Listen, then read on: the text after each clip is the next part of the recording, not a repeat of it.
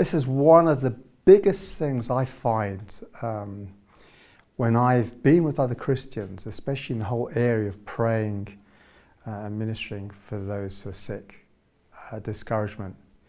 The enemy likes to bring discouragement. And l- I would say, for myself personally, um, do I have a sense and feel discouraged? Yes, I do. But what do I do with it? It's what you do with it is important. And, you know, when God spoke to Joshua, he said, Be strong and courageous. Be strong and very courageous. And he says, Have I not commanded you? Be strong and courageous.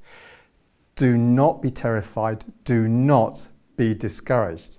So, you know, the thing is, with, for example, myself, and I'm, a, I'm you know, I tell you, I'm shy and introverted, and that's funny, but God is so smart because it means if I can do this, anyone can. And, you know, it means I have, one, I have to be, um, I choose to be strong, I choose to be courageous.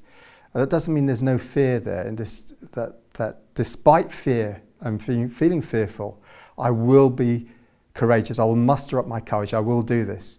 And then again, you know, and I refuse terror. This is like, I do not want to go over to that group of people and start talking to them. But I am making a decision. I'm going to do this. I'm being intentional.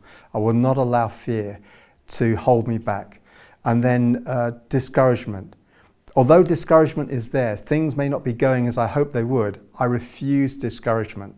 I will not allow it a resting place on my life. And I know if I continue to press in, because and it's a win-win situation because if I if I if I stand fast, if I stand firm, you know, with faith, it pleases God. So even though nothing happens, I know that I'm pleasing the Father, just seeing me do this. And I, but I refuse to discouragement. I know breakthrough comes as you stand firm.